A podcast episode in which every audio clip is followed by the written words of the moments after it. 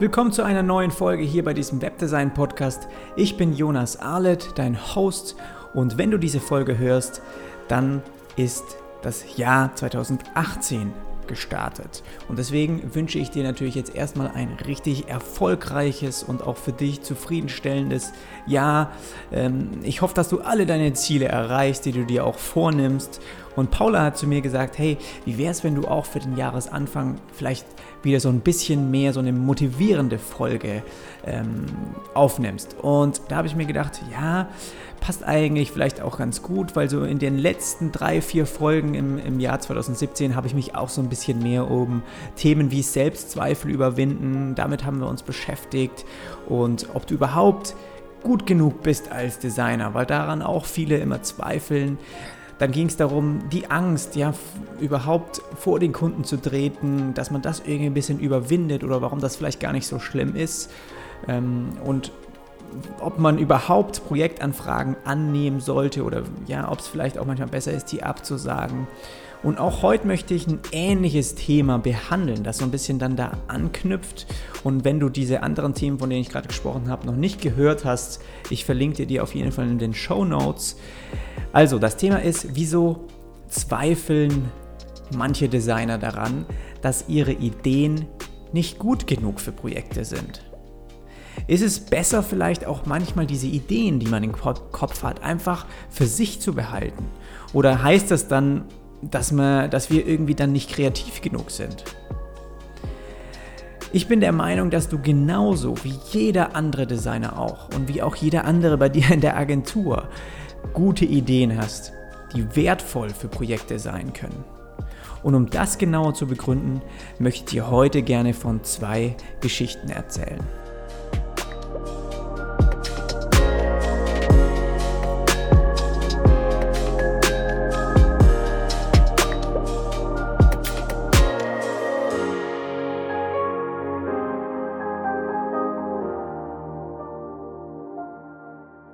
In meinem Alltag versuche ich häufig Verknüpfungen zu finden von beispielsweise Verhaltensweisen von anderen Menschen und unserer Arbeit oder meiner Arbeit als Designer.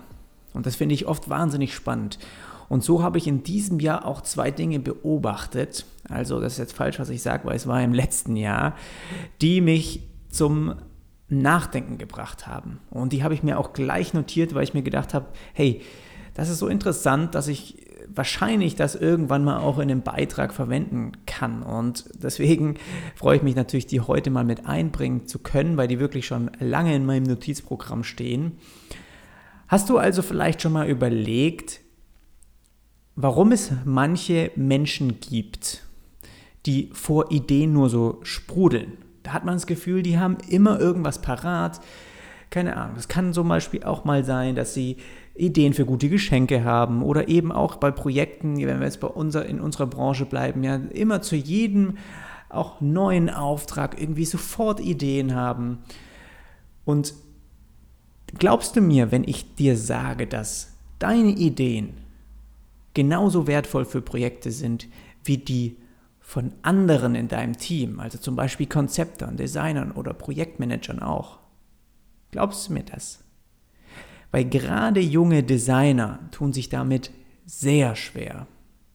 Und viele lassen ihre Gedanken einfach nicht freien Lauf, weil sie Angst haben, dass sie eben nicht relevant genug sein könnten. Und warum ist das so? Wieso fällt es manchen schwerer, sage ich jetzt mal, kreativ. Ja, das sagen, äh, sagen uns ja viele immer nach, dass wir Designer kreativ sein müssen und daher kommen gute Ideen und sowas. Aber warum fällt es manchen schwerer, dieses so kreativ zu sein und Ideen auszusprechen? Weil wenn ich genauer darüber nachdenke, dann konnten wir das, dieses Kreativsein wirklich als Kinder schon ziemlich gut. Und vielleicht waren wir damals einfach die besseren Designer. Im Kindergarten sind wir alle noch so voller Tatendrang. Wir probieren alles aus, wir machen Fehler, wir stehen wieder auf, wir weinen oft, ja, wir verstehen bestimmte Dinge nicht und kümmern uns dann aber auch nicht weiter drum. Das ist sofort dann im nächsten Moment wieder vergessen. im Kindergarten. Und jeder ist damals, also so wie ich das auch in Erinnerung habe oder so wie man das eben heute auch beobachtet, ja, jeder ist im Kindergarten ein Künstler. Zusammen mit anderen, sagen wir auch mal einfach im Team, ja, zusammen mit den anderen Kindern im Kindergarten malen wir, haben wir da Bilder gemalt, die Erwachsene nur unheimlich schwer nachbilden können. Und jeder genießt es und zweifelt auch nicht an sich selbst. Manche, man schaut natürlich dann als Kind, schauen die auch mal rüber, ja, und dann sieht man, ja, manche sind eben besser, aber manche sind auch schlechter. Wen juckt das schon? Selbst wenn es so war, dann waren die Sorgen in zwei Minuten wieder verflogen, man ist weggerannt, man hat der Kopf war wieder woanders. Aber als Kinder haben wir uns ganz einfach weniger Gedanken darüber gemacht. Und das finde ich so faszinierend.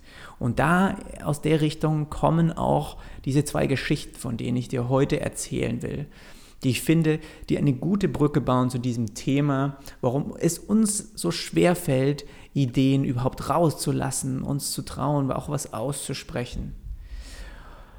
Und die erste Geschichte ist, ähm, ja, hast du schon mal Kinder beobachtet, wenn Musik abgespielt wird? Und das war bei mir, ähm, wir haben hier bei uns ganz in der Nähe einen großen Park in Hamburg, in dem auch eine Freilichtbühne steht. Und im Sommer tragen dort jeden Sonntag dann Musiker kostenlos was vor. Das hören wir auch bei uns von der Wohnung aus dann so ein bisschen. Aber wenn du da spazieren gehst, wenn du da vorbeiläufst, und es gehen ganz viele dann, wenn ein schöner Sommertag ist, dort vorbei, dann setzen sich manche eben dann einfach dazu und können sich das Ganze anhören und auch anschauen. Ja, manchmal sind es einzelne Künstler, manchmal ist es eine richtige Band, manchmal ist es ein ganzes Orchester. Es ist for free, jeder kann einfach kommen, sich dazusetzen, sich das ein bisschen anhören und dann weiter spazieren gehen. Und letzten Sommer habe ich ein Kind beobachtet, das einfach aufgestanden ist und angefangen hat, sich zur Musik im Takt zu bewegen. Und es hat ganz genau gemerkt, dass es von anderen Menschen um die außenrum saßen, dass es von denen angeschaut wurde. Aber hat es deswegen aufgehört zu tanzen? Im Gegenteil. Das Kind hat sich, es hat wirklich so ausgesehen, als ob es sich bestärkt gefühlt hat und hat dann sogar andere motiviert mitzumachen. Das Mädchen hat dann fremde Kinder so an die Hand genommen und mit ihnen getanzt. Und es ist auch immer wieder zu Mama und Papa hingelaufen und wollte auch sie animieren. Aber die Eltern haben nur mit dem Kopf geschüttelt. Sie haben sich zu erwachsen gefühlt, um dort mitzumachen. Und auch alle außen herum, die da saßen, die fanden das nett anzusehen, haben auch gelächelt, haben sich aber es hat so ausgesehen, doch wirklich auf ihren Plätzen sicherer gefühlt. Keiner hatte so wirklich das Gefühl, ich stehe jetzt auch auf und tanze hier mit den Kindern rum. Und klar, wer macht es auch schon als Erwachsener? Wärst du aufgestanden und hättest getanzt? Am helllichten Tag, wenn alle Augen auf dich zeigen? Versuch mal genau diese Szene mal in ein Meeting zu übertragen, bei dem auch dich alle anschauen, wenn du was sagst bei dem du mit anderen am Tisch sitzt. Wie ist es da? Wer bringt von sich aus etwas zum Thema bei? Wer traut sich? Wer spricht was aus? Wer ist vielleicht auch eher ruhig und zurückhaltend und warum? Die zweite Geschichte ist, das ist ein, ein Beispiel, das ich auch super stark finde und das mir auch so lange im Kopf geblieben ist. Und das hat mir Paula aus ihrem Arbeitsalltag an der Schule erzählt. Und es handelt auch wieder von Kindern. Und wie man sieht, man kann von diesen Kindern wahnsinnig viel lernen. Es gab damals zwei portugiesische Kinder, die aufgrund, das war irgendwie die, von die, äh, die berufliche Situation von den Eltern, war so, dass sie zwei Wochen eben nach Hamburg kommen mussten da haben sie die zwei Kinder mitgenommen. Und natürlich sollten sie auch in Deutschland in dieser Zeit weiter in die Schule gehen. Und jetzt musst du dir vorstellen, dass keiner von den beiden auch nur ein Wort Deutsch sprechen konnte. Für sie war es nicht möglich, über die Sprache mit allen anderen Kindern auf dem Schulhof zu kommunizieren. Das musst du dir mal vorstellen. Für alles, was sie gesagt haben, haben sie nur sozusagen fragende Blicke zurückbekommen. Und glaubst du, sie haben sich deshalb jeden Tag zurückgezogen und sich über die Situation beklagt, nur geweint und nichts gemacht und saßen nur irgendwie in der Ecke rum? Paul hat erzählt, dass wirklich das Gegenteil der Fall war. In den ersten Tagen haben sie vielleicht noch aus einer sicheren Position, das kennt man auch so ein bisschen von sich selber, man schafft, verschafft sich erstmal einen Überblick und da haben sie auch dieses Geschehen beobachtet. Ja? Dann aber haben sie irgendwann gemerkt, dass sie sich genauso mit Händen und, wie man immer so sagt, mit Händen und Füßen verständigen können und das ihnen geholfen hat, mit anderen zu spielen und ein Teil von diesem Ganzen zu sein. Und sie haben sich keine Sorgen darum gemacht, ob es jetzt peinlich ist, weil sie ja kein Wort Deutsch sprechen konnten. Natürlich kannst du das jetzt nicht eins zu eins in deinen Arbeitsalltag übertragen. Aber auch wenn du von dir denkst, dass du die Sprache von kreativen Designern noch nicht gut genug sprichst, solltest du einen Weg finden, dich auszudrücken. Und den gibt es auch wenn du keine branchenspezifischen Worte verwendest, ja, da gibt es ja allerhand. Drück dich einfach auf deine Weise aus, auch wenn du neu vielleicht in dem Bereich bist. Und versuche trotzdem teilzunehmen und nicht nur, nicht nur immer der Designer zu sein, der ausführt, sondern wirklich dich auch mit einzubringen in das Ganze. Und für mich war es so, dass diese zwei Beobachtungen mir gezeigt haben, dass wir Fähigkeiten in uns haben, die wir schon als Kinder beherrschen. Aber ab einem bestimmten Alter lassen wir die nicht mehr zu. Irgendwann fängt es an, dass wir uns zu viel Gedanken darüber machen, was andere Menschen über uns denken. Und genau darin liegt auch ein großes Problem, weil du dich dadurch natürlich als Designer einschränkst. Und das ist nicht nur in diesem Beruf so, das ist auch im ganzen Alltag, jeden Tag so. Jeder man beobachtet so viele Menschen, die sich immer Gedanken darüber machen, was andere über sie denken. Was soll ich anziehen? Aber was denkt er dann von mir? Oder ja, also das sind, es ist so oft, finde ich so. Und genauso ist es auch mit Ideen. Jeder von uns hat Ideen und jeder ist kreativ. Auch wenn viele von sich selbst meinen, dass sie keine gute Ideen haben und behaupten, dass sie irgendwie absolut nicht kreativ sind, sagen auch ganz viele, auch die, die nicht in unserem Bereich arbeiten. Aber der Grund, warum sie das sagen, ist, dass sie sich zu arg darum kümmern, was andere Leute darüber denken. Ist es eine schlechte Idee? Ist es vielleicht eine gute Idee? Soll ich sagen? Soll ich es nicht sagen? Ist es eine schlechte Idee? Warum findet man es nicht einfach raus, indem man sie ausspricht? Und einen interessanten Aspekt habe ich mal im High Resolution Podcast gehört. Denk mal über deine Träume nach. Jeder träumt, manche mehr und manche weniger. Und wenn wir aufstehen, haben wir sie aber oft wieder vergessen. Das passiert mir persönlich auch sehr häufig. Und genauso ist es auch mit unseren kreativen Ideen. Wir vergessen sie oft und meinen deshalb, dass wir keine Ideen hätten. Dabei hat jeder gute Ideen, wirklich. Aber die haben wir eben zu unterschiedlichen Zeiten am Tag. Und es ist für viele nur schwer, sie festzuhalten, beziehungsweise sie einfach rauszulassen. Und besser gesagt, viele machen das auch einfach nicht. Und jetzt überleg mal, wann dir gute Ideen kommen. Das ist ja auch immer interessant.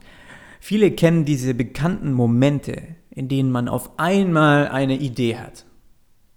Und das ist oft abseits von der eigentlichen Arbeit. Es muss gar nicht unbedingt dann im, während dem Meeting sein, sondern wenn man dann rausgeht, wenn man vielleicht nach Hause läuft, wenn man mit der Bahn in der Bahn sitzt, wenn man über das Projekt nachdenkt und auf einmal merkt man, hm, da gibt's was, vielleicht, vielleicht könnte das funktionieren. Und anstatt es einfach nur zu denken, musst du es dir auf jeden Fall aufschreiben. Und das ist auch oft so beim, oder bei ganz vielen, ähm, dass sie zum Beispiel gute Ideen in der Dusche haben. Aber warum ist das gerade in der Dusche so? Ein Grund dafür könnte sein, dass viele ja morgens duschen. Und wenn du gerade erst aufgestanden bist und dann ins Bad gehst, dann musst du dir vorstellen, dass du noch deine volle Produktivität abrufen kannst. Ja, du bist ja kom du stehst gerade erst auf, dein ganzer Körper ist komplett noch frei von irgendwelchen Ablenkungen. Du hast keine E-Mails, die dich beim Nachdenken irgendwie dann auch ablenken. Ja, du hast einen Fokus und keine unnötigen Dinge im Kopf. Und wenn du also auf der Suche nach guten Ideen bist, dann solltest du vielleicht genau diese Hinweise befolgen. Also mal überlegen, hey, wann ist es vielleicht eine gute Möglichkeit, sich mal hinzusetzen und sich Ideen zu einem Projekt aufzuschreiben. Ich persönlich weiß von mir selbst, dass ich morgens am produktivsten bin. Und wenn ich an einem neuen Beitrag sitze, dann mache ich das nicht abends, wenn der ganze Tag rum ist, ja? Auch diesen Podcast hier, das nehme ich morgens auf. Nach dem Aufstehen, wenn ich die Ideen, die auch mein Kopf zu einem Thema während des Schlafens verarbeitet, wenn ich die direkt rauslassen kann. Und ich denke über nichts anderes nach und mich lenkt auch nichts ab. Und deine Erfahrung und dein Wissen zu einem bestimmten Thema sind wertvoll. Auf jeden Fall. Ich bekomme Anregungen und Ideen auch zu Projekten von Menschen, die noch nie in ihrem Leben als Designer gearbeitet haben. Und der Unterschied ist, dass sie diese Ideen rauslassen, weil ich sie auch danach frage. Und vielleicht kannst du dich selbst auch manchmal fragen, was du anders machen würdest oder warum deiner Meinung nach ein bestimmter Weg der bessere wäre.